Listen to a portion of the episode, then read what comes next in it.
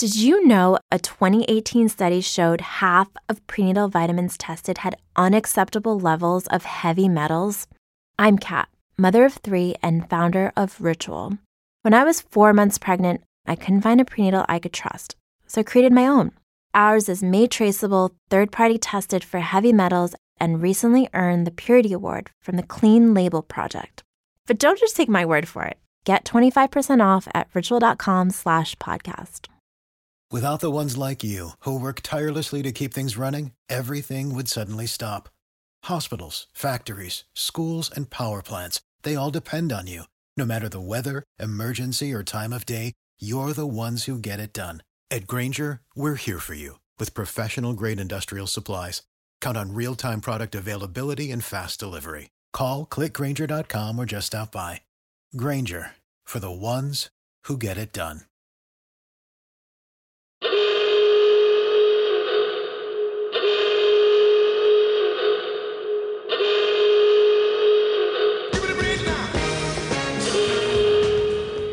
As the Nationals are a strike away from franchise history and some World Series history. As Hudson tries to close it out, it'll be another 3 2 pitch to Michael Brantley. Hudson sets. The kick and here it comes. Swing and a miss! Swing and a miss! Swing and a miss! And a World Series Game 7 winning Curly W is in the books! The celebration is on! The Washington Nationals Hey everybody, welcome to the latest episode of Half Street High Heat. Thank you for joining us as always. I am your host, Amanda. You can follow me on Twitter at awhite7877. I'm joined as always by my co-host, for whom I did not think of a cool adjective this week, so I suck. Sorry about that. I Nick know. What the heck? I know. I had one job. You can follow them on Twitter at DCNatJack, or you can follow the show, or I should say, and you should follow the show at Half Street High Heat. Um, thanks for joining us, and let's get it started. We've got football to watch this afternoon, so we gotta we gotta get on this. How you guys doing? Pretty good. Uh, Can't complain. It's doing been a little bit. Yeah, we didn't record last week. We all had a holiday break. Never long enough, but we're back. Better than ever. No. New year, new me. Although there are actually things to talk about this week. Yeah, new decade ish. Ish. no, but So last I week mean, there wouldn't have been much to talk about because they weren't doing anything. But this week there's news all over the place. So let's get our weekend in Yeah, review. so, Ryan. uh, I'm dive on into it. We took a week off, but it'll be didn't take too much time off. Um, so Seth Smith, uh, he he broke his ankle running from a wild boar on his ranch. Everyone thought he fell off a horse, but stepping into a hole and breaking your ankle running from a wild boar is a lot cooler. Trust me on Mhm. this one. Uh, Domingo German gets an 81 game ban for his role in domestic violence. Um, Josh Allen has multiple four-year, $100 million offers, but is reportedly waiting for a team to reach $110 million over four years. This may drag out a little bit longer. And now for the moves. The Twins signed Homer Bailey and Rich Hill to help round out the rest of their rotation. The Blue Jays signed Travis Shaw as well as Hyun-Jin Ryu as their big splash. White Sox made their Keuchel signing officially official. The Diamondbacks signed Cole Calhoun, who's probably going to tear it up, and the Dry Desert Heat. Indians signed Cesar Hernandez. The Red Sox signed Kevin Plawecki. They are absolutely gunning for it this year. Don't listen to anyone says they're going to start rebuilding. The Mets take a big risk on signing injured reliever Dellin Betances, who is expected to be ready by opening day. But since he's for the Mets, he'll probably be open. He'll be ready in July, and then tear his Achilles again right after that. Some things never change for the Mets. We can all guarantee that'll happen. And the Nats have been busy lately. They signed Will Harris to a three-year, $24 million deal. Uh, they're going into a season with a reliable arm through free agency. Can't remember the last time that happened. Will Harris is a workhorse. He's gotten 60-plus appearances, I think, for the last five years. And he's coming off a year where he was the best reliever in a juggernaut Astros team that lost in the World Series, in case you guys are wondering.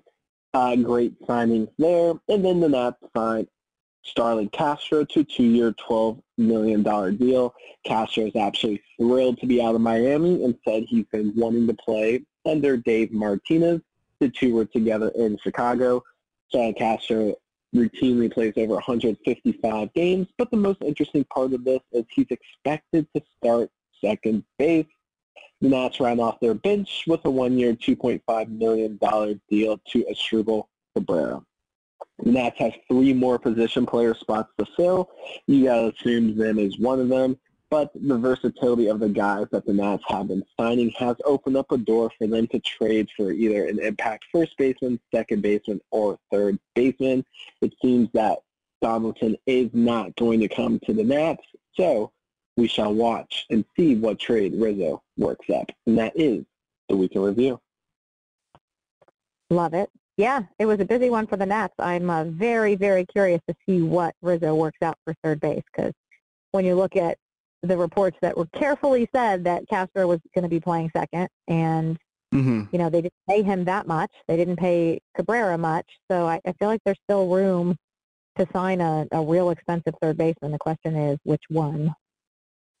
Yeah, uh, the, obviously the reports that Castro's going to be the starting second baseman had a lot of implications. One, I mean, you can do the math uh, with how much room they have left if they want to stay under the luxury tax, which they've said they wanted to do. Uh, they had about 24 million prior to Asdrubal Cabrera. Um, and I mean, all reports are that Donaldson's going to get an AAV of 25. So right there, if you sign Donaldson, that puts you over. So does it take them out? Are they still in? We don't really know. They could structure it uh, a certain way, but who knows? Um, the other thing is if they do go after a Donaldson, or even I know a lot of people are saying Kyle Seager. That seems like a more realistic trade option than Bryant or Arenado. He's getting paid 18 and a half million this year. It's a bad contract, but he's getting paid 18 and a half. So if we trade for him, Seattle would have to eat some money, but let's just say for argument's sake, like we take on that full contract. That doesn't leave us with a lot of room. And I know, I mean, we still have three, three bench spots. I mean, I guess, yeah, you could, but uh, the point I'm getting at is what does that mean for Zim? It, I don't know if he's really in their plans anymore. Yeah, it is a really good Well, so I- question. I think Go with ahead, them, like I, I like a part of me thinks he's going to retire, but I think the Nats are just waiting for him to be their final move because they're clearly waiting. Like they're leaving room for like one more big move, whether that's a third or first, we don't really know. Um, we're gonna have to wait and see on that. But it's clear the Nats are going to go over the luxury tax. Like they're gonna have to like look at the Yeah. options available they're going to have to go over. So I think they're kind of just waiting to see what's them because maybe they'll be like, no, here's 700000 come play first base. Or maybe they get they don't want to go over and they find, so they trade for Seager, which is probably most realistic. And then Thames, like, I don't really know, but I don't see a realistic, oh, not like anything happen, but I think he's going to be coming back. They're probably just going to give him like the cheapest contract they possibly can. And that's why they just haven't signed him yet. Right, Yeah, which that's- that's he would. exactly I mean, we all know he would take it too, whatever Yeah. the money is. He doesn't care about the Right. money. Exactly. He just wants to play, but I think they've probably told him like we're going to do everything we need to do, and then we'll come to you when we know what everything else looks like and see what we have left. And I Yeah. I get the impression he's probably fine with that. And the other point that was made a lot on Twitter right after the Starlin Castro move is that what does this mean for Kieboom? and if if Right. Rizzo might not be preparing for a trade for a third baseman, whether it's bigger or, you know, something more splashy like Bryant or who the hell knows, but that whether Kieboom just got put in a position to be a trade piece by the Bri- by the Castro signing, which This is seems so realistic. interesting. And like, It really is. I want, because like you don't block someone who you like. All right, so this guy's going to be a good, you know, future for us, holding down second base. Him and Trey are going to hold down for the next three, four years. You don't sign someone to a two-year contract to block him, and then you're like, okay, maybe he'll go to a utility role. Well, you just find a utility guy. So it's either is he going to be going to AAA because they don't think he's ready, or did you just secure yourself because now you have a great trade piece to go get some big guy out there? Because Robles isn't getting traded for Bryant, um, but the other thing is if Bryant, I can't remember what side he's on, but if Bryant's grievance goes, he only has one year left, the Cubs aren't going to get Keegan for him. So if that happens, Nats can find a trade to get Kris Bryant, keep Robles, and keep him. But I think it's really interesting to watch what happens with Keegan. Because suddenly his Yeah. path in majors is not clear. I also really saw. interesting to see. I think I think it was a Rosenthal thing, uh, it, or I don't know. It was some sort of tweet. I'm not going to say who because I obviously don't have it in front of me. But it seems like uh, Bryant's going to lose his grievance. That's what the Yes, report. it'll Oh, up I two hadn't years. Interesting. Yeah, I mean, obviously nothing's definitive yet. Something could change, but it all signs are pointing to Bryant losing his grievance, which means he would have two years. Yeah, interesting. Yeah, for two years, you know, the trade package is a completely different thing than a one year. If you get one year of Absolutely. him left, and I feel like one of the reasons that the third base market is so stagnant is because we don't know where Donaldson's going to wind up, and we don't know whether Bryant's got one year or two years. So I don't know how any team can make any kind of a decision about either of those guys, Well, you know, thing. about anything until they know where the two best available pieces are, are going to be. Yeah, because once Donaldson signs, we're not going to see quick movement on the third base market because then teams are going to wait and see what happens with Bryant. So once that's settled, then the trade market will move, whether that's teams trying to get Seager or other options. All the teams that need a third baseman are going to sit and wait for that, and that's probably going to take the rest of the month because they don't have a timetable and they have hundreds upon hundreds of pages to go through and make sure they make the right decision. Right. Yeah, I don't think Like, that one's wh- going to be coming to a quick conclusion. Right, because as we saw in the uh, in the off season early on, uh, when everyone was still available, normally the top dominoes fall, and then er, or top guys fall, and then all the dominoes fall after that. But it was kind of different this year because we saw the Reds sign Mike Moustakas right away. Granted, he's playing second base for them, but he was still a third base option, and he got signed before Rendon or Donaldson did. Um, but then you look at the trade market, and I guess you can still include Donaldson in that because he's still a piece that uh, will be filling a, a necessary hole for one of these teams. Um, you're not going to see much movement after that. Like even with Kyle Seager, who isn't on the same tier as any of these guys, but a team like the Nats might pivot to Kyle Seager if they if the price for Bryant is too high and they're out on Donaldson. It just it's going to be a while, but Donaldson would be the first piece to fall.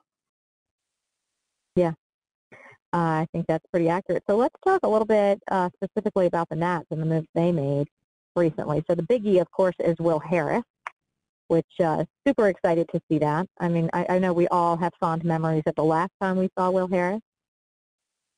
Yeah, I mean, wait, when was the last time we That saw? was him? A, Wait, what happened? was he was he important with anything with the Nats? Um, I, I can't remember. he helped us win the World Series. And actually, though, as many people have pointed out on Twitter, it was not a bad pitch. No, not it at was all. a gorgeous pitch. It was a great It was pitch. down It's and just how, away. you know, sometimes the batter wins. Was what happened on that case. So- And what gets lost is that the pitch before that, he made Howie look so stupid. It was like a big looping curveball on how he swung out of his shoes. People forget that. Like he Yeah. easily could have had that, but uh, And I, I, suppose I we think it's a point great out signing. What happened for people who don't follow it quite as closely as we do? That Will Harris. For those of you who don't already know, if you're listening to this podcast, you probably do. But Will Harris was the guy who gave up the homer from Howie, the one that dinged off the foul post to win the World Series. So Oh, I'm sure uh, he's going to get a know, lot um, about the Nats are uh, World Series champs. They're the defending champs. I don't know if people know that, but um, Yeah, the Braves are not. So I just want, I just back in want to throw that October. Yeah, back in October that happened. In case any of you didn't know. Mhm. in case any of you didn't know. No, I mean, Anyway, I, I love the it's signing. funny Like he's I do too. Yeah, he's great. Like he's a great reliever. If you look at his track record, um, since 2014, he only has one year with ERA above three, and I mean, ERA is not even the most important stat with relievers. That year, his WHIP was still barely over one. So like he doesn't walk a lot of guys, and you know the Nats needed a lefty in the bullpen. But the good news is, Will Harris has reverse splits. OPS, sorry, lefties had an OPS barely above 400 against them. So probably like, great, he can't get righties out. Righties have an OPS below 700 against him. So like people don't hit him hard. So that's the thing. Like he's just a great shutdown reliever. He can go in the seventh inning. He can go multiple innings. He can go every single day. So this is a great, great signing. What's surprising to me, is the Nats kind of have a reluctance of giving like long contracts to relievers, is that they gave one to a guy who turns 36 this year. And Yeah. is all of his workload going to catch up some? We don't know. But the first two years of his contract are probably going to be amazing, and that's all that matters. Yep. Yeah. Just like we said with Donaldson, as long as the front half or front part of that contract is like good ROI, return on investment, like it doesn't matter what those last couple of years are uh, looking like. So hopefully it turns out well. Um, it was interesting because I remember when the news broke, we were texting in a group chat. This is only like the fourth time in what a decade that Rizzo's been the GM that he's given a multi-year deal to a reliever, which is just crazy to me. That is crazy Con- considering really is. bullpen has been a need since like 2010. Yeah, and a three-year deal is just really out of character for him, but and especially to a guy of that age. That I'm really happy he did it. Like you said, whether that last year or not is an albatross. I don't care. The bullpen has been like, held together with rubber bands and band-aids for years and years, and I'm just happy to see them actually putting some investment into it and treating it with the importance that it deserves. Mhm. If you had told me last year with that bullpen early in the season that they were going to win the World Series, I'd have told you you were crazy. And I'd rather not uh, go that route this year. I'd rather just have a bullpen that's good all year. If we could arrange for that, that would be fantastic. I still think we're putting a little too much reliance on uh, Strickland and Elias. I mean, that's just my uh, Not just take on that. them two. Yeah. Right, yeah, What that's like the about fair. bullpen's also. Well, I'll get that one. Sorry, I'll get that one second. But like the Nationals bullpen's going to rely on how much Suero and Rainey have developed. If they have a lot, they're going to be fine. If they haven't, there's going to be some issue. But Hudson is the guy who, like, for the money he wanted, there's Yeah. way too much risk there. He wanted multiple years. He wanted over eight million a year. Like he he's had I think two Tommy John surgeries, and he also had a Mhm. lot of use last year. There's just a lot of just question marks there and risk. That especially with the way relievers fluctuate from year to year, I think he's the perfect guy of the example of relievers can be great one year and bad the next year. Like he did a lot for his team. He'll always be attached to his franchise history, but there's just way too much there to worry about. So the Nats are like, you know what? We're just going to go safe route and go get Will Harris. Yeah, Yeah. exactly. I I, mean, agree. oh, sorry. I was just gonna say. I mean, that's a great point because look at the like top tier closers that have been available in recent years. Like Wade Davis is one that comes to mind. He was arguably the best closer two years ago. Signs with Colorado and like loses his job because he he's that bad. And then Mark Melancon's another His one that road- comes to mind. Uh, Mhm. Kenley, Ken, I mean, even Kenley Jansen, like he's still good, but he was he's last year he wasn't that top dominant closer that he was. It's just it, relievers are very volatile. And with Daniel Hudson, yeah, he's younger than Will Harris, but Will Harris has the track record. He doesn't have the injury history that Hudson does. And as much as we like love to romanticize Hudson, he was not on a team to start 2019. Like he was that had that many question marks around him. And he had a great 2019 all said and done. Like that's great, but when we're talking about investing multiple years in a good chunk of our bullpen funds to him, it's just a huge risk. And I, I'll always love Hudson, but Harris was the way to go if it's one or the, one or the other. Yeah, if it had to be one or the other, there's I don't know anybody who could possibly argue for Hudson instead of Harris. But I think Hudson's asking for way too much, and I don't think anybody's going to give it to him. So my hope is I'd still love to see him back. I think he'd be a nice piece in the bullpen and kind of that fireman role, and I, I'd like to have him. But if you know if we get up on the season, we get spring training, and he hasn't signed anywhere, I would love to see the Nats take a run at him for maybe a one-year deal or something more reasonable. I wouldn't I even ca- hate a two-year deal if they could get it at a good AAV. I don't think that's going to happen just because after Harris signed, it was like Dougherty, Davis, um, Zuck, and then Brittany. I can't pronounce her last name. All them or the Nats are- yeah, the Nats are not going to be re-signing Hudson, um, which is like fine. like I again with the money side of it, it's not going to happen. Maybe like you said, if his price drops, they can revisit it. But I think the final straw where they were like, well, he may actually start regress next year was Hudson got hit very, very hard in the playoffs. And he got hit hard in just about every single outing. And, I mean, he either it's just him being good or lucky, he got away with it. In the playoffs, it's better to be lucky than good. So I think that kind of was like, mm, we're going to shift gears and go sign Harris and why they didn't go and just give that money to Hudson as well. Yeah. Yeah. Uh, Yeah, I think you're right. I would like to see another arm, though. I would like, if it's not Hudson, Oh. I think they need to go get somebody. For sure. It was them thinking with their head and not their heart. Um, I spin zone like I am perfectly fine not bringing back Hudson just because now it's like a fact that the last memory we'll have of him is him yeeting his glove into uh, Minute Maid Park while the Nats Yeah, are winning the World Series. So I do love that mental image. It makes me smile. yeah, we won't have any negative images of him. That's going to be ingrained in our brains forever, and, and I'm happy with that. All right. Well, if that is the way it ends, it certainly could have been worse. All right. Let's Absolutely. talk Castro. We touched on it a little bit. So it was a two-year, $12 million, which is quite reasonable. Um, and then a lot of people uh, immediately reported this does not mean they're out on Donaldson. And then, you know, a lot of people were speculating that that money is too much for them to be in on Donaldson. But I think Donaldson's not coming anyway, but I don't know that it has anything to do with Castro. No, I don't think so either. Um, the most surprising thing here is that Castro is only 29 years old. Um, seems like he's been in the league he's for been like around forever. Yeah. But no, I mean this is a, it's a good move. The guy just he plays every single day. He's gonna be you know pretty average. Like if you look at all of his numbers, like his OPS last year was 736, league average is 715. But day in and day out, you're just gonna get a great contact hitter who can play multiple positions, and he's gonna give you average to above average defense while getting on about 30 to 32 percent of the time.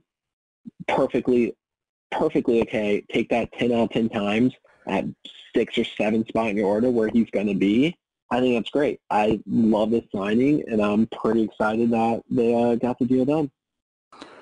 I'm just going to take this opportunity. Um, hey Siri, can you play my depressed music, please?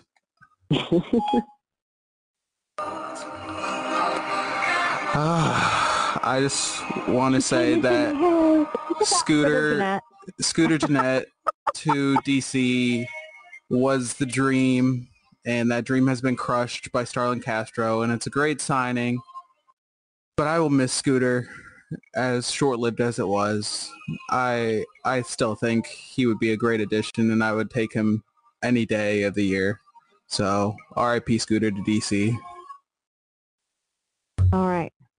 Wow. That was cringy.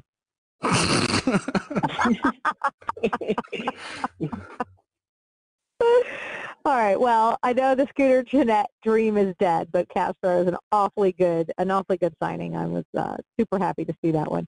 And that brings us to the most recent one, which just happened today, which is Asdrubal Cabrera is coming back. Um, one year, two and a half million. To me, this is I'm perfectly fine with this as long as he's not our starting third baseman. He's a Okay, you know, utility guy. If he's starting at third When- base on opening day, I'm going to be pissed. oh my god! When they signed him, my heart dropped. I was like, oh my god, he's gonna be the starting third baseman. But then I saw it for two and a half million. I was like, oh thank God, he got bench money.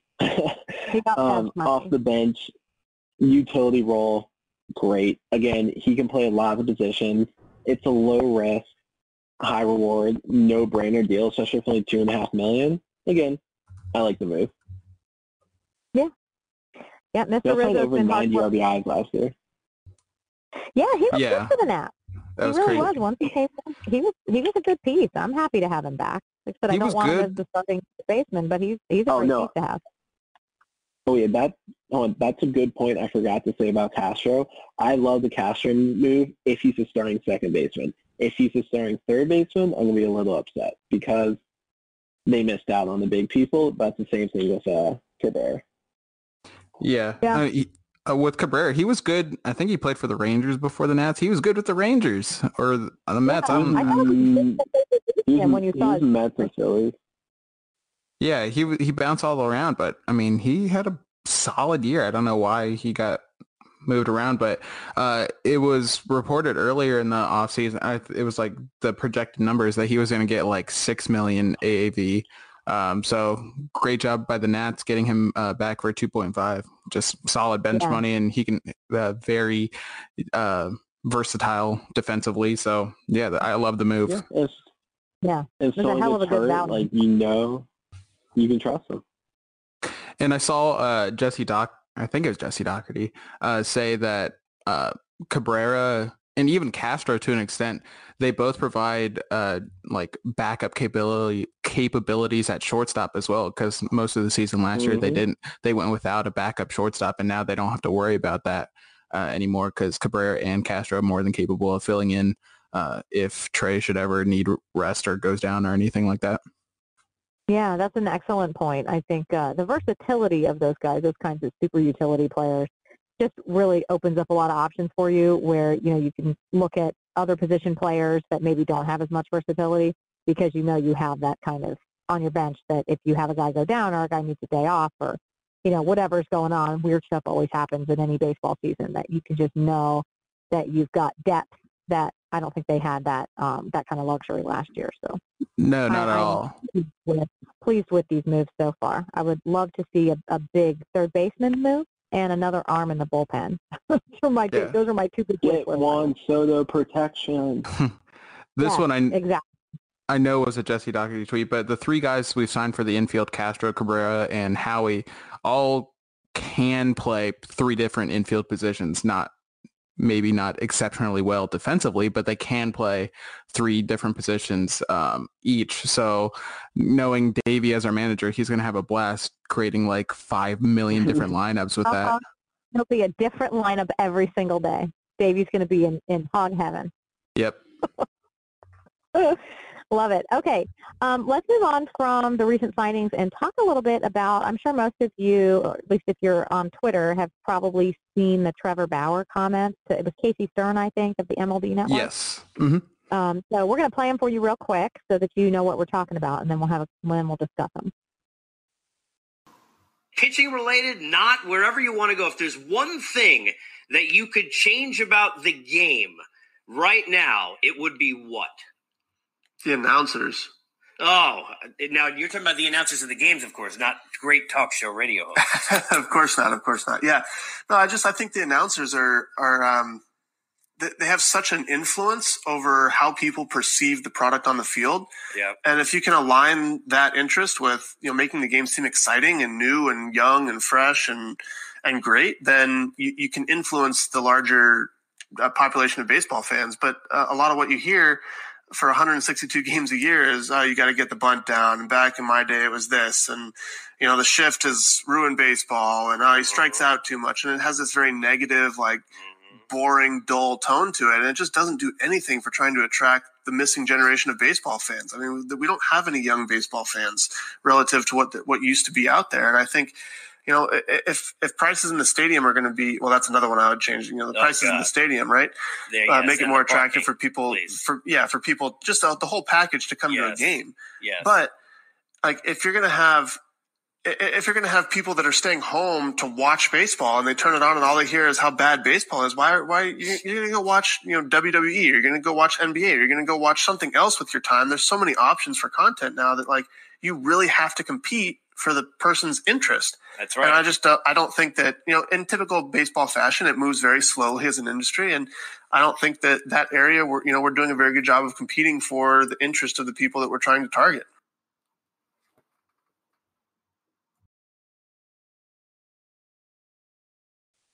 Okay, so what was your immediate reaction to those, you guys? I loved this, and I mean, we all uh, again, like you said, if you're on Twitter, I'm sure you're familiar with Trevor Bauer in some capacity. He is quite polarizing. He's on, honestly probably the most polarizing player in baseball, and that includes people like Bryce Harper and Javi Baez and, and Juan Soto and stuff like that. Um, but this one, I actually fully agreed with Trevor Bauer how many times have we had problems with baseball announcers? Like we are Nats fans and I feel like there's always problems with Bob and FP. Like they mm-hmm. don't really uh, include a an excitement to the game. It, it's almost like Amanda, your favorite thing is like watching golf. Like they're they're just very bland, monotone, mediocre. They talk about how uh like oh back in my day they're doing this right they need to do this and like for the people that love baseball that's that's fine but we're not baseball's not trying to attract the people that already love baseball. They're trying to attract new fans. So if you're watching a game, which if you're not a baseball fan, obviously you're probably not going to go to the game. So you're if you're exposed to baseball in any capacity, you're going to watch it. If you're watching a game and you have Bob and FP or God forbid the Braves announcers on your TV, like how is that going to get you excited about baseball?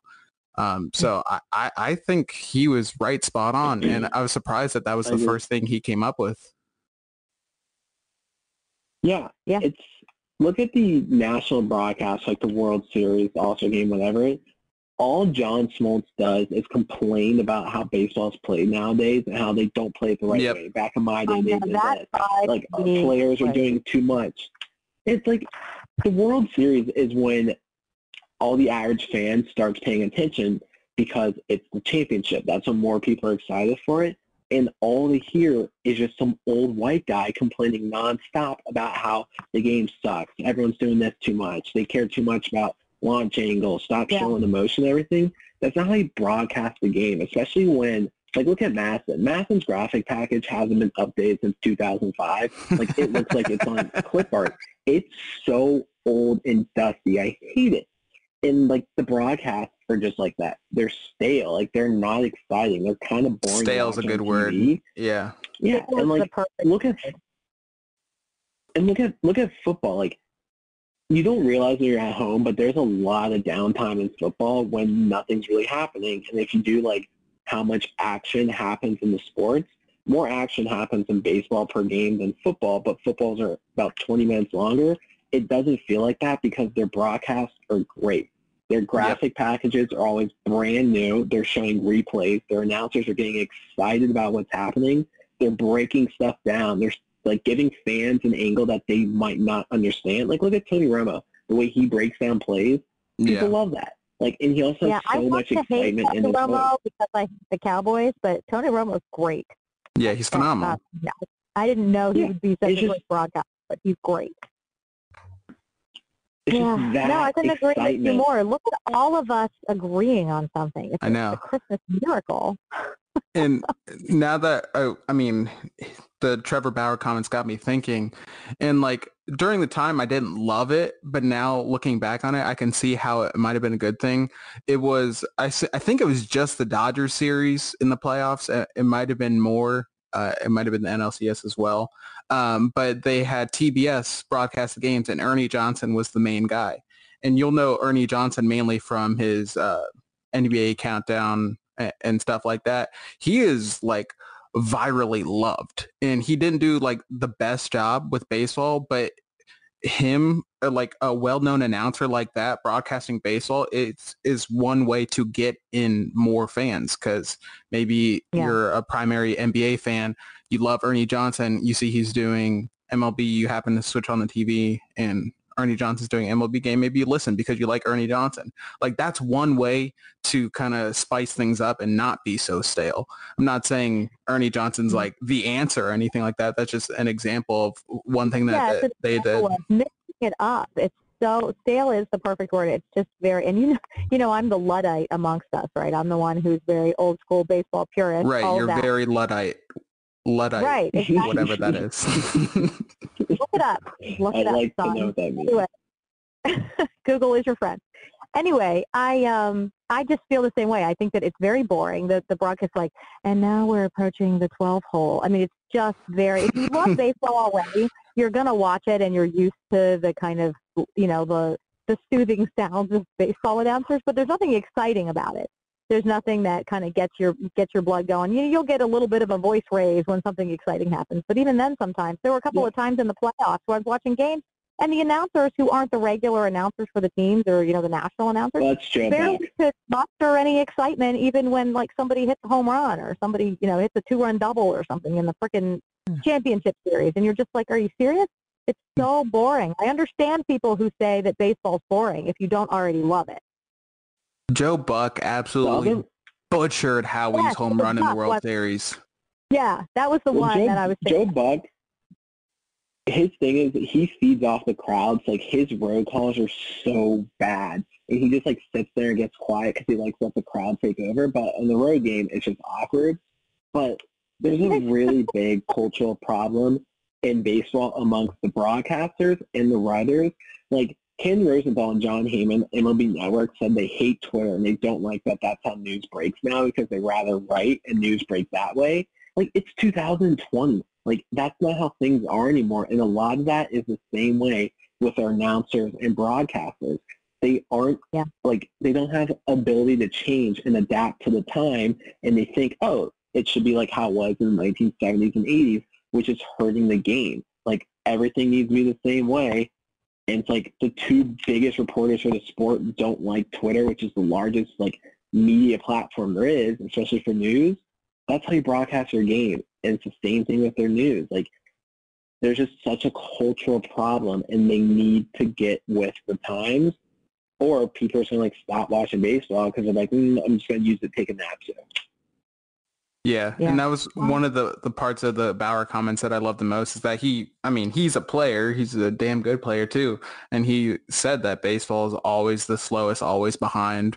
Uh, it's slow moving, slow changing and all this stuff. And at some point they need to get it right and catch up with everyone else because they're making money and, and uh, like still succeeding, but not necessarily like on their own accord. It's just like the fans are keeping the game alive. They're not helping themselves out much really at all. So if they can get with the times and, and get with social media, let people use clips and, and whatnot.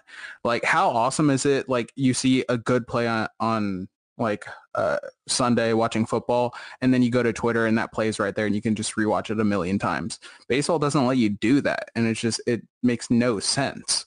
Yeah, so it baseball just need baseball just needs to get with the times and it, like a already 14 billion dollar industry or whatever it was is going to like double because it's just they're so far behind yet they're still succeeding. But it's almost like because they're succeeding they're like reluctant to change. It's like a catch 22 Yeah. Yeah, Yeah, I and that's couldn't agree like the same thing with the NBA. yeah the NBA exactly. signed con- they've signed content deals with Bleacher Report and a bunch of other big accounts that allows them to keep posting their content so that way everyone on social media can see it. And that's why NBA Twitter is a bunch of like 12 and 14 year olds because they've brilliantly done this to the accounts that those kids pay attention to, letting them post as much stuff as they want of their content to attract younger fans. Like, that's Yeah, it is good. brilliant. good. And baseball will never do that. and baseball let has me- twice my as hobby horse. Uh, Sorry, Sorry. about uh, please make in-market games available for streaming for the yes love of God. that's another thing and Uh, yeah, that's a huge point that's like deserves its own time. But like baseball has twice as many games as any the next closest sport. So like how often is even any of us are we going to sit down and watch every single game start to finish? Like why not just make the highlights available on Twitter and then we can or like a good play on Twitter and then that'll like reinvest us into getting back to watching the game. It'll it'll make us feel like we missed out on something. If nothing's available on Twitter and we're not watching, we're not feeling like we're missing out on anything. Like you got Yeah. to like make fe- people feel like there's something worth watching and that's how you draw people in. It makes no sense. Well, if only they would put us in charge. I know, this, Right. Put us on a broadcast. I'm here for it.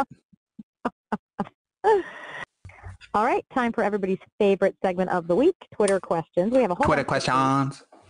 questions. Uh, let's start with at One Pursuit Take says trade package for Bryant. What do y'all think is realistic? Uh, not Robles. I mean, if we're talking realistic, it, we're never going to trade Robles for Bryant. It's just not going to happen.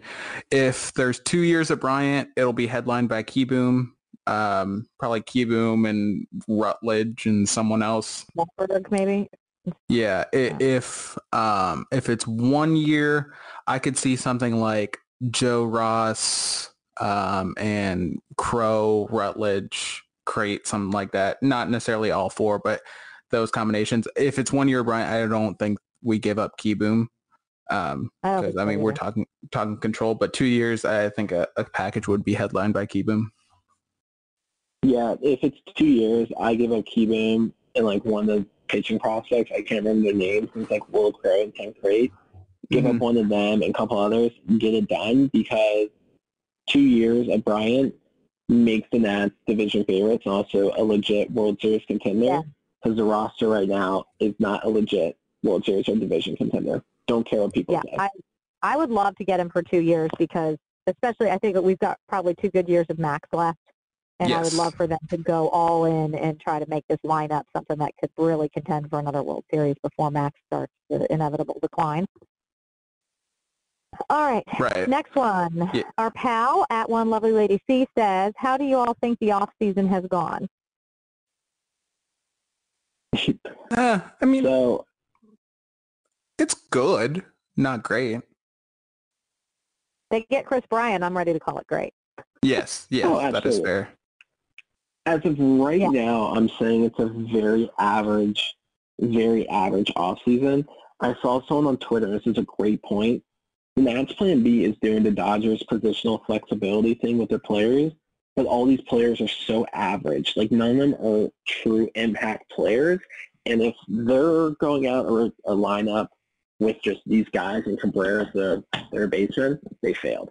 If they get out, Yeah. Don, if they get Donaldson, Bryant, or someone, this is a great offseason. But the Nats have a very, very real chance where the youngest person in their starting, sorry, real, real chance of them starting a 36-year-old, a 35-year-old, 36, 30, 34, 31 in position players, and then also a 36, 35-year-old in your starting rotation, two other starters over the age of 30, and then Doolittle and Harris, who are again 33 and 35. So as Yeah. of right now, it's a very, very average offseason. Yeah, Hmm, I would call it better than average. I wouldn't go with great. If they need an impact bat, one way, however they make that happen, Right. they've got to get an impact bat. and, And, that's also, what I I was. appreciate all this ageism that I'm hearing. I just want to say that. That's that's the point I was gonna say. Like it, if you had all of this plus Bryant, like we just said, it'd be great. But it, with all of this, without like one big show pony uh, to like add to the lineup, it, it's not. It's not. I won't say all for nothing, but it's just not as not as like shiny. You know. I mean, we won the World Series. It was a team effort, but certainly Soto and Rendon were the key parts of that. Like without Rendon, we ne- we don't get past the Dodgers. So like No. you you subtract Rendon and don't really replace him in any regard. And like Castro's certainly not a replacement for Rendon. So like you just you're losing production production that if you didn't have last year, you never would have gotten as far as you did. So They have to Oh, that- find a way to why. replace the production, however they do, it. whether it's third base or not. They've got to find a way to replace those RBIs and, and the, the production you got out of Rendon. So I would Right. say that my how is the off season TBD. It depends on what happens from here. But so Yeah. far, I'm happy with the moves they've made, but they need to make more moves to make it a success. certainly we're looking at it better this week than we would have last week if we recorded. Yes, that's true. That's true. Okay, we get Monty sent us at M Davis Taylor. We get three questions. uh, how much did my blog impact Rizzo's decision to get going? I mean, obviously it was. Um, it was it was the driving correlation. force. Yeah, driving force, clearly. Without it, nothing would have happened this week. I'm prepared to say. Exactly. Just like Oh, without the podcast, they don't win the World Series. Exactly. Uh, the next one: Will the podcast be going on a road trip to spring training? I'm in. Uh, Uh, we're going to Vegas, and it's not baseball related. We're just never going to come back from Vegas. Yeah, once Chili sponsors us, yeah, we're going everywhere, taking the show on the road. Taking the show on the road. Yeah, I love it. Well, I'd go to spring training. I actually haven't been to spring training, and I've always wanted to go. So I would. yeah, it. I've never been. Me either. Okay, next one is, are Ryan and Nick in reality the same person, edited to sound like two so they can get more airtime on the podcast? Um, Next question. Ariel. Next silence question. says everything that I think you guys need to know. I think we answered our own question. I don't All right, recall. at Italia Gypsy says, beginner's guide to Winterfest. I think we've answered a question like this before. Yeah, I think we Yeah, have. Like, just- I, The consensus was don't go. to wait in line. it's a lot of waiting in line. It's a lot of kind of mediocre things. There's cool stuff. Don't get me wrong. Especially if you have kids, it's really fun for them. But it, you know, this year it's probably worth going because you'll see the trophy. But in, in any other year when we didn't win the World Series, I probably wouldn't bother going. Don't but you have to if you're really pay gonna go, take a picture with it though? Yeah, yeah, it was gonna originally free, but now they're charging people. No, like what that. a what a Absolutely. what a move. I don't even know. What a bad word move that I won't say because this is a family podcast. Yeah. All right.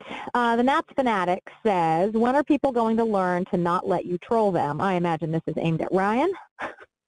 Um, never, Uh, because nothing hurts boomers' fa- feelings more than the truth. And like these Facebook Nats fans are actual absolute cult. And if you don't blindly obsess over this team and shove your head up this team's ass, they all lose their mind and think you're not a fan. And I do not care. I will do this every single day. I thought I lost my touch because I hadn't pissed people off in a long time. But then a non-controversial a non-controversial tweet really got the Facebook boomers working. So yeah, Yeah. please continue adding me. It wasn't even a troll job. At me. It wasn't even a No. troll job, and they they got so upset over it. But the Oh, thing man. is, I'm right. like, Well, I, I agree. enjoyed it I agree. was very entertaining. yeah, oh my god! I even tried will they know? to. I tried to actually uh, communicate with one of the people who was so mad at you and make a joke, but I made the mistake of thinking maybe that he had a sense of humor, which was clearly not the case. So Oh Yeah. no, he um he blocked me a while back, but then continues to keep monitoring my Twitter account because I live in these boomers' heads, and he would tweet me while he still blocked me because he's a real man because that's what men, men do, and I don't care if like I love this stuff, so they're listening to it. Please keep tweeting me. all right, It's this is You like heard it here it gives me life. all right. At Brazil National says, "Where is my third baseman?" in all caps. uh, right now he's in Chicago, uh, or he could be in Denver. It just it depends. Yeah. I don't I don't know what his Or schedule's possibly like. Atlanta. Not here is the answer to that question. please, please God, let it be not someone who's already here. All right, and our last one for today is at heel Nat, at heel Nats fan. Why isn't Ryan Zimmerman a realistic third base option? Speaking of troll jobs, I think he's on to something. I think he's really onto it. oh yeah, yep, yep. I would just, I would actually love for them to announce that that was going to happen, just so that we could record a pod and you two could have complete and total meltdown. As opposed to what? What do you mean? All right. That is all of our Twitter questions. You guys got anything else before we go? Um, nope. Go Texans. as go. as Lizzo said, truth hurts. Bum bum bum bum All right, bo well, be. on that note, hopefully we'll have a third baseman signing to talk Yeah, about. yeah, next ye- week. Thank you guys, as always, for listening. We always appreciate it. Please be sure to subscribe wherever you get your podcasts, and please do leave us reviews. We love it when you do, and uh, we will talk again next week. Later. There's a new breeze blowing off the banks of the Potomac. A new team's mowing down the ranks of their opponents. The Nationals are smashing balls so that the commentator who has the calls has passed the wall to see you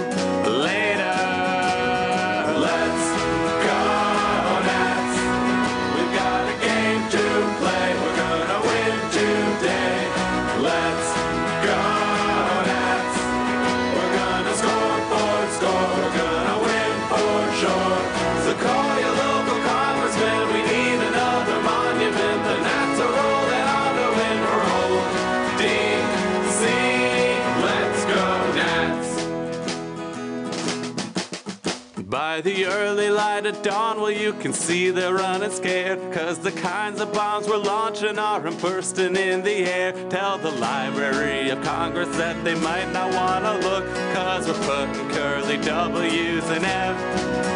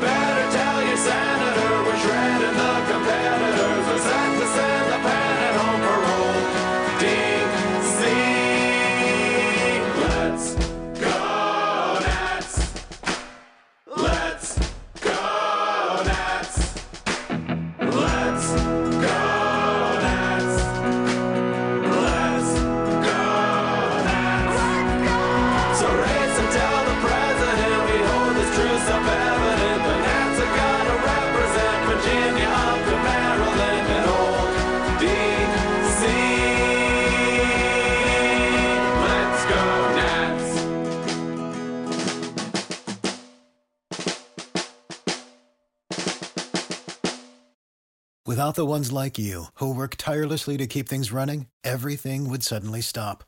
Hospitals, factories, schools, and power plants, they all depend on you. No matter the weather, emergency, or time of day, you're the ones who get it done. At Grainger, we're here for you with professional grade industrial supplies. Count on real time product availability and fast delivery. Call clickgrainger.com or just stop by. Grainger for the ones who get it done. Prescription products require completion of an online medication consultation with an independent healthcare provider through the LifeMD platform and are only available if prescribed. Subscription required. Individual results may vary. Additional restrictions apply at lifemd.com. Read all warnings before using GLP-1s. Side effects may include a risk of thyroid C-cell tumors. Do not use GLP-1s if you or your family have a history of thyroid cancer. If you've struggled for years to lose weight and have given up hope, did you know you can now access GLP 1 prescription medications through LifeMD? LifeMD is now offering eligible patients online access to GLP 1s, the breakthrough prescription medication that can help you lose body fat and weight. Listen to what people are saying. You just take your shot. It doesn't feel like you're on a diet. What I wasn't expecting it to do was to shut off the food noise. This was life altering. And if I can do it, I feel like anybody can do it. And here's the best part your insurance may cover 100% of the cost of your medication. So go to trylifemd.com to have your eligibility checked right now. Get started today at trylifemd.com. That's T R Y L I F E M D.com.